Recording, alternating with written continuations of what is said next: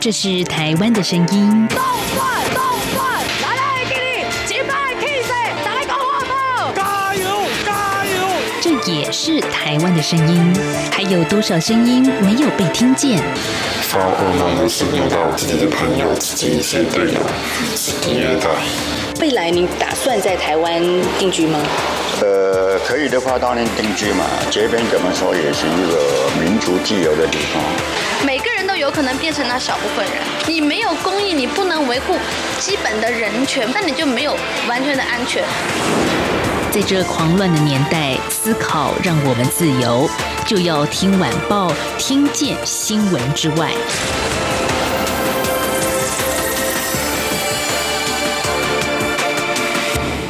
欢迎收听就要听晚报，我是宛如。今天的节目当中呢，礼拜四我们是跟天下起合作来进行这个单元。那今天我们请到的是 CSR 在天下频道，因为呢，其实他们在下个星期三，也就是十月二十八号要举行一个 U Twenty 国际青年论坛。这个论坛呢，其实我们在就要听晚报之前有稍微介绍过，但是当时只是谈谈这个论坛所呃发想的一些初心啦，还。一些理念，哎，时间点点滴滴的就这样过去了。在下个星期三，论坛就要登场了。在展开论坛之前，上次有跟大家谈到说，会广招有为的年轻人一起来参与。这段时间以来，哎，我们的主办方也就是 CSR 在天下，真的有看到一些台湾的年轻人他们不一样的展现吗？好，我们今天就来聊这些年轻人的故事。访问到的是 CSR 在天下的频道记者郑雨茹，雨茹你好。嗨，宛如好。好，雨如，我还记得你上一次有隐隐约约的透露说有点担心，就是说呢是第一次举办嘛，所以不是很能够知道说有到底有多少年轻人来参与这样子的甄选活动，或者是说这些年轻人的表现究竟怎么样？就我们先聊聊你这个主办人哈，怎么样来看这几个月呢？呃，对啊，因为我们其实因为真的是第一次办这种大型的甄选，然后又是对年轻人。然后，而且我们门槛又上次讲可能有点高，我们是需要你已经有一点行动了，你才可以来报名甄选。所以一开始的确就是真正状况是蛮不好的。但我们后来就是呃不断的在跟青年做沟通，然后呃也自己主动去联系一些外部团体，邀请他们来参赛。其实我们到最后就是出乎我们意料来了，就是近快一百组的。报名已经比我们当初设定的 KPI 还要好很多了。是是，这一百组里面，就是哎，大家普遍关心的是什么呢？所以是有三个主题嘛。其实从呃，就是减速减费组、气候变迁组，还有永续能源组。那刚好就是在这个三个组上面的报名人数，可以看到的是，大家多数是关心这是哪一个议题。那其实就是减速减费这一件事情，因为呃，我们自己也有在想说。呃，减速减费是一个对学生族群或者年轻人来讲，它是一个相对好呃上手入门的一个主题。所以我们当然我们在增建的时候就也发现说，哎，就是那个呃减速减费组大概来了四十几组这样，就是飞占了大概一半左右，就是。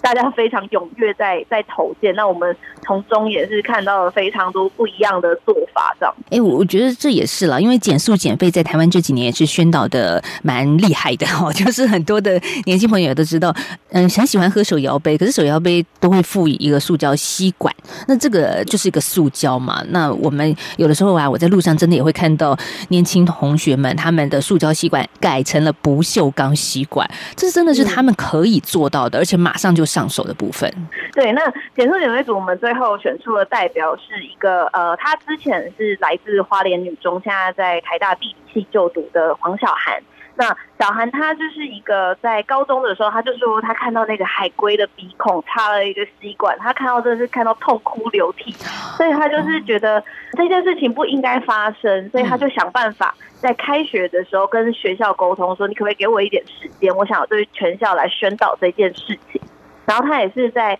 呃对全校宣导了这件事情之后，他说那天结束开始有隔壁班他原本不认识的人来找上他说，哎，我想要加入你，想要一起为环境做一点事情，所以他们的那个 Green Campus 这个校园减呃绿色小组的计划才就是逐渐成型。那他们也就是在花莲女中的九十一年校庆的时候，推动了就是第一个就是无数的园游会，这样校庆园游会，然后就是得到了很好的回响，这样。想当然，你去云游会可能会诶买一些吃的啦，那这些吃的。我们当然就是用塑胶袋来装嘛，所以他们不用塑胶袋。对他们就是现场完全不提供一次性的这种用品，说呃纸盘也不提供，免洗筷也不提供，然后我们一般拿的那种木签叉子，他也不提供。他们就是自己想办法去到处去呃募，也不算募款，但就是找找人说，哎，你们有没有没有在用的这一些器具可以捐给我们？然后我们校庆的时候，希望可以提供给就是来参与的人使用。这样，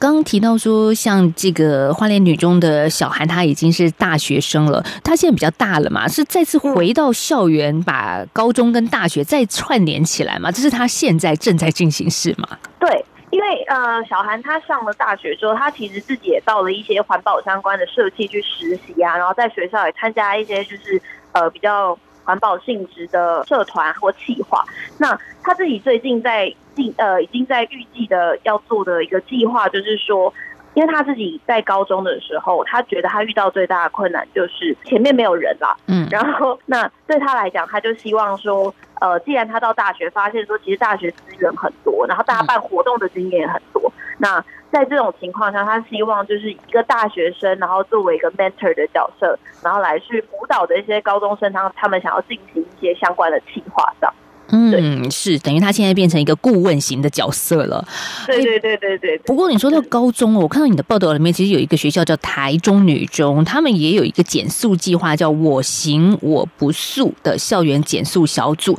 可是，对这个团。队，好像没有很能得到学校的支持，哎，这个是为什么呢？通常学校知道学生要做这件事，应该是强力后盾吧？其实我觉得这有时候真的是要看校方愿不愿意因为像呃，不管是我上次跟您聊的时候聊到那个佩他就说他得到的是呃科主任的支持嘛。对，那小韩那时候也是在花莲女中，也是有受到校方的支持，没错。那很多时候这些学生要进行的计划的时候。那些师长的支持非常的重要，但我们都是在台湾的升学体系长大的孩子，大家也都知道说，其实你在高中的时候，通常不鼓励你做一些课业外的事情，对，所以呃，那他当然台中女中他们在推动的时候，的确是有遇到一些校方也不是阻止他们，但是就是没有很积极的在支持这件事情，所以对于他们在推动来讲，其实就会没有那么顺利。但参加你们的工作方，好像整个呃雨过天晴的感觉了。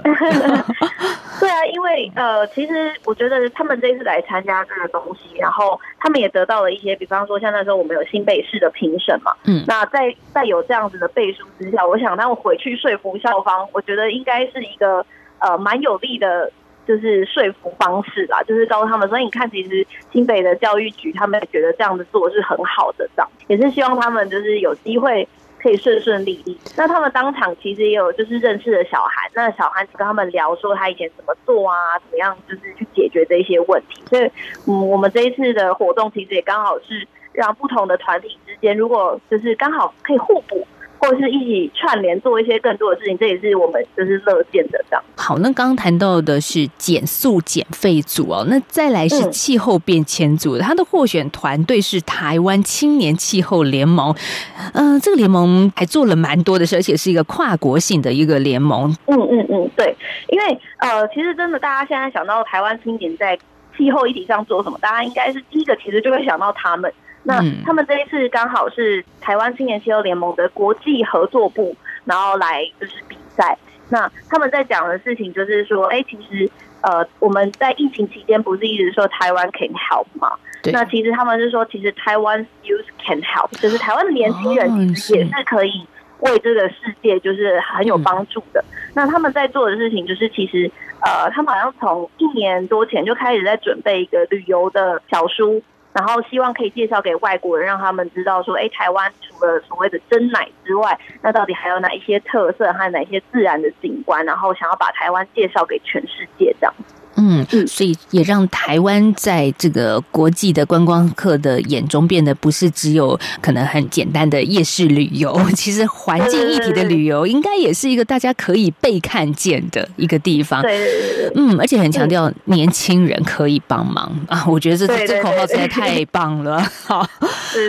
那再来说，哎，还有一个永续能源组的获选代表叫瓦特先生哦。好，这嗯。瓦特先生年纪就不是像一般的高中生或在学了，他们其实大概二最最大的才二十四岁而已，然后剩下其他几个大概二十三岁这样。那应该是大学高年级。对对对对嗯，这个瓦特先生就是他们的新创，新创公司对他们就是从他们大三就开始在朝这个方向努力。那这中间也是经历过了几次的商业模式的修改，这样，嗯然后最后才变成现在所谓的绿电市场的中盘商这样。哇，这听起来就很大哎，中盘商呢。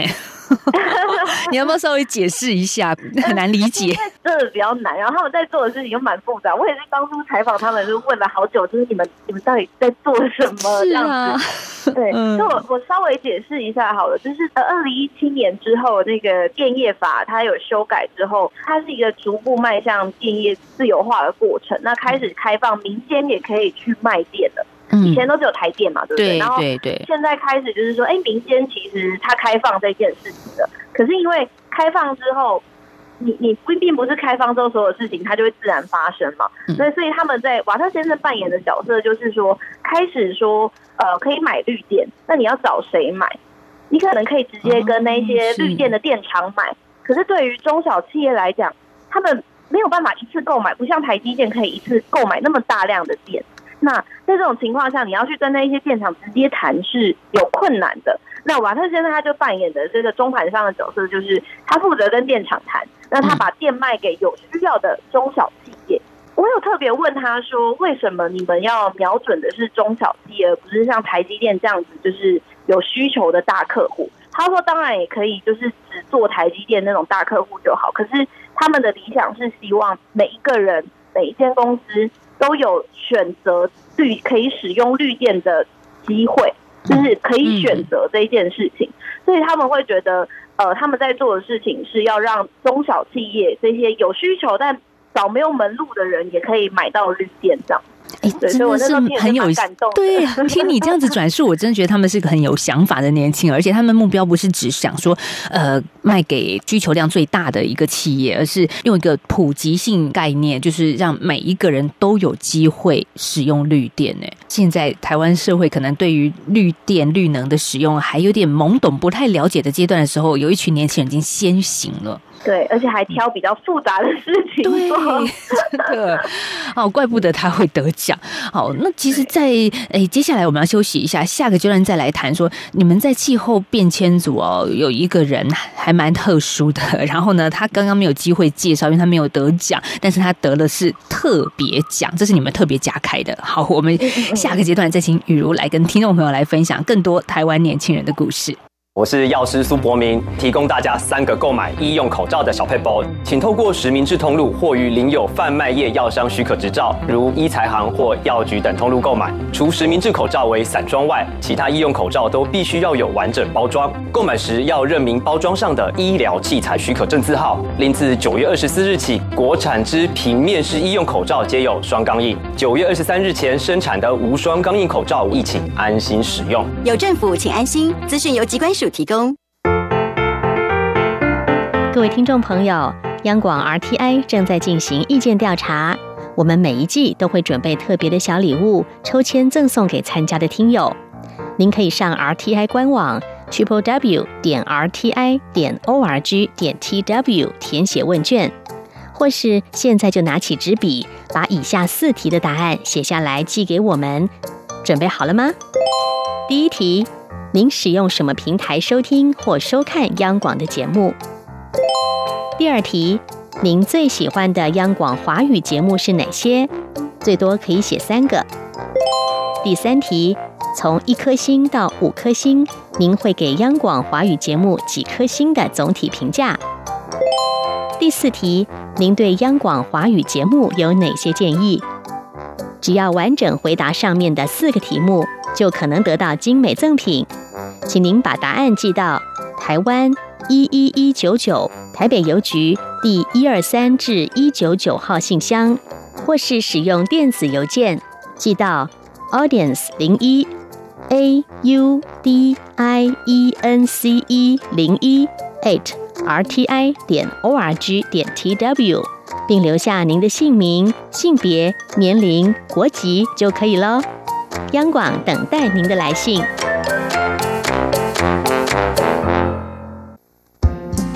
阳光就是阳光，成了我的翅膀。阳光就是阳光，任你自由飞翔。阳光就是阳光，世界在我肩膀。阳光是你，是我生命的翅膀。继续回到就要听晚报，我是宛如。在今天节目，我们访问到是 CSR 在天下频道的记者郑雨如。雨如要谈的是，他这个几乎是这一年来很努力、很辛苦在筹办的一个大型活动。你应该忙了一年了吧？将近要一年了，将近。好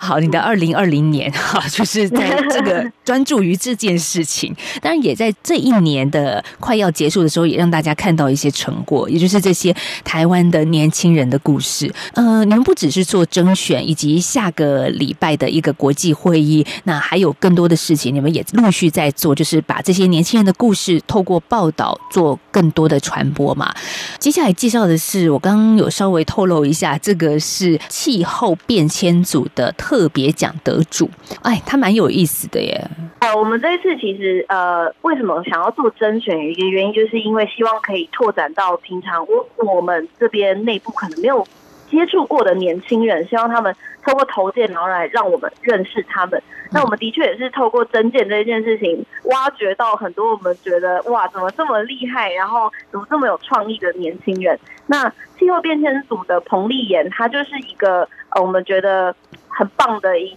一个应该怎么讲案例吗？他的他就是说，他其实平常他是一个上班族，但他也是在跟环境相关的公司上班。嗯，只是他个人很喜欢唱歌，他很喜欢 rap，然后所以他当初来报名在提案的事情，就是他希望用就是歌曲音乐的方式，用饶舌的方式，把这个议题就是转译成就是呃这种饶饶舌的方式，然后让更多人可以去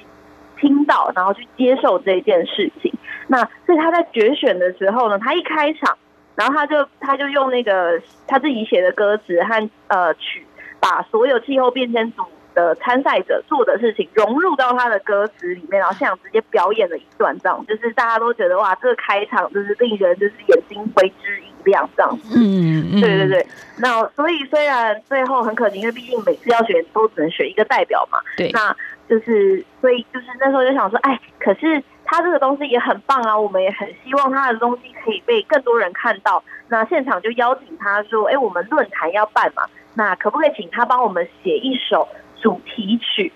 然后就是作为这次大会的使用，但我没有付他版权费那些事情，只是就是想说，哎，既然是一个年轻代表，然后他的兴趣又是饶舌，而且他又关心环境，那就是非常的符合我们这次的主题，所以就也有特别邀请他来，就是呃在。”这次的甄选结束后来进行创作，这样。对对对。那接下来我们就把焦点来看到大会哦。这个在下礼拜三二十八号的 U Twenty 会议，就是有一个开场的演讲。那势必你们也花了很多心思去想，到底要请谁，而且又是具有年轻的身份，然后又关注能源气候变迁的议题。这个万中选一啊，是二零一九年全国能源模拟会议的负责人黄玉涵。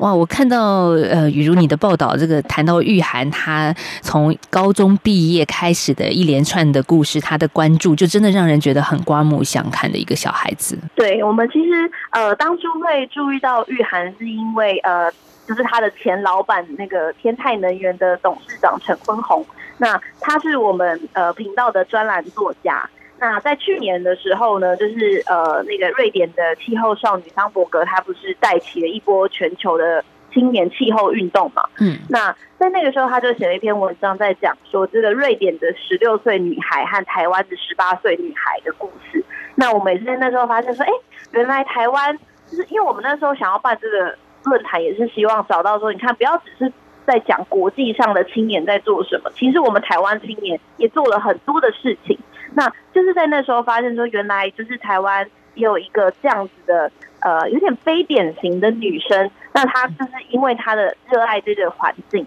那她就是选择一条稍微不一样的路上。你刚刚所谓非典型的女生，应该是指说她的求学的生涯跟我们一般人想象中不太一样哦。嗯，可能一般人读完高中就是准备上大学嘛，这人生就是这样一步步的走下去。可是她却选择了在高中毕业就休学一年，暂缓进入大学。但是她选择的是什么呢？投入太阳能产业。哦，这个投入太阳能产业怎么可能？一个高中生可能什么都不懂，可是他却有机会进入太阳能产业。我觉得光是他的这个敲门，就让人觉得跟同年龄的小孩的成熟度不太一样。就是他很积极耶。对，因为我我在跟玉涵就是对谈的时候，我就发现说，你你当然可以说玉涵很幸运有这个机会，可是这个幸运也不是从天而降的。嗯，对，他其实是他靠他自己就是。呃，因为他很热爱这个议题，他很关注这个议题，所以他在他刚休学的那段那个月的时候，他就上网去找各式各样的论坛参参加，就是只要有兴趣他就去听，然后他有问题他就举手问。所以他就知道说啊，我高中毕业嘛，我的学历就是你说真的，你要去找工作，人家怎么可能理你？嗯，就是就是，如果你要进入这种产业的话，不太可能。对。但是他就觉得我面对面，我可以展现我的优势。我其实是关心这个产业，有一些基本的知知识的，而且我是有热情的这样子。所以他就是透过这样子的方式，刚好因为他的积极，然后获得了一些机会，然后结果刚好遇到董事长，想说，哎。好像这件事情，大家每次讲到再生能源的时候，其实大家都很难对话，很难理性的去对话。那他很想知道说，是不是透过年轻世代的力量，他可以有一个嗯不一样的做法，可以让大家更心平气和的来面对这个议题，这样，所以他才邀请玉涵到他的公司，然后就是进行一个。呃，为期一年的正职的实习计划这样，嗯，而且他负责的是公共事务啊，也就是一个拓展的工作嘛，也是他自己应该是很热爱的一个领域，能够让更多的人知道太阳能产业是什么，然后也透过年轻人的语言的方式来告诉大家。他也做了一个全国能源模拟会议哦，我觉得十八岁的小女生她能够撑起一个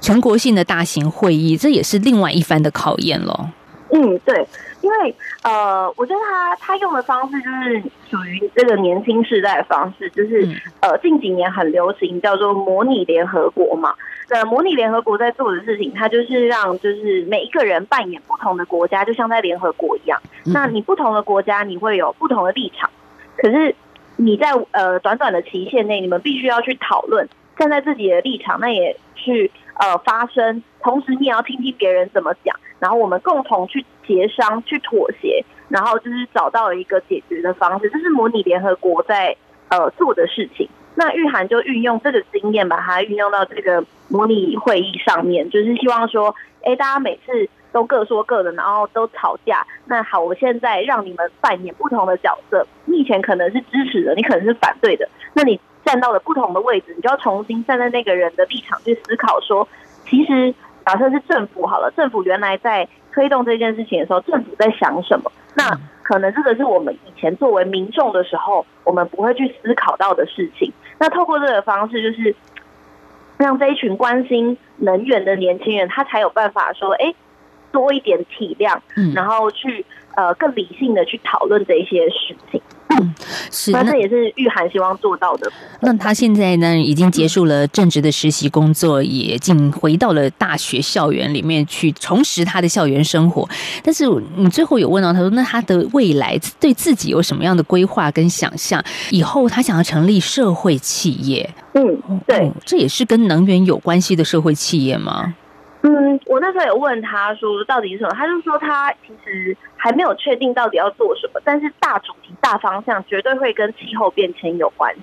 嗯，对，嗯。但你要说是不是直接做能源这件事情，可能不一定。但是总而言之，会是跟环境，会是跟气候变迁有关的，是他希望可以做的。嗯，对。但是他用商业的方式来解决社会的问题啊，我觉得也真的有的时候，嗯，也就是我们接下来要谈的你的一个报道之一的受访者，也就是王文华先生哦，他他其实也是一个进入这个商业机制里面体制之内，但是却可以发挥他的长才去多做一些事情，也引起很多人的关注，他所关注的事情。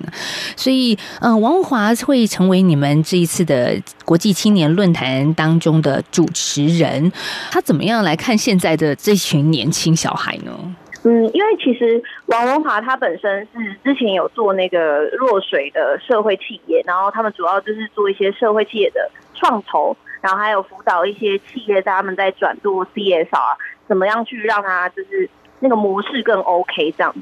所以当他在他自己的观察，就是有发现说，哎，越来越多年轻人其实是想要投入社会企业的，而且越来越多年轻人是在乎呃企业你在做的，不管是 CSR 或是所谓的 ESG 的事情上面这件事情，就是你有没有做好这件事，是呃现在这个年轻世代他们会很在意的。以前可能会在意说，嗯，我的薪水好不好，我的待遇好不好，那我这家公司大不大件。但现在可能年轻人会在意说，虽然这是大企业，可是它有一些就是很不良的什么黑心记录啊，那年轻人可能就会不是很想要去那边上班，因为你就会觉得我我好像在帮一个黑心企业卖命的感觉。所以他就是王文华就有观察到说，呃，越来越多年轻人他是很在意这一件事情的。呃，我原本有问他说，是不是他对于就是越来越多年轻人为了气候走上街头这件事情他怎么看？那他也有说，其实不只是气候的议题。就是其他的社会议题，我们也可以看到越来越多年轻人，他们是有开始在关注，甚至就是挺身而出这样。那对于资本主义这件事情，我看到他也有蛮多的见解的哈。就是呃，社会企业某种程度是要改变资本主义，但是要达到这个目的，第一步。哎，他跟年轻人说：“你要先去了解资本主义啊，甚至去实践资本主义，因为了解你才能够改变。”他甚至也提到说：“了解这个游戏规则当中啊，从里面找到盟友，而不是把资本主义阵营当中的人当做敌人。”我觉得这也开创了很多的一些嗯不一样的思维吧。特别对年轻有理想的人来说，可能看到资本主义就觉得嗯这是不好的。但是王华却建议大家说：“其实你应该先去理解，而甚至把这些你认为不好的可能。”大资本主义企业成为你自己的朋友，用他们的能力成为自己的一个盟友，我觉得这是还蛮好的一个概念的。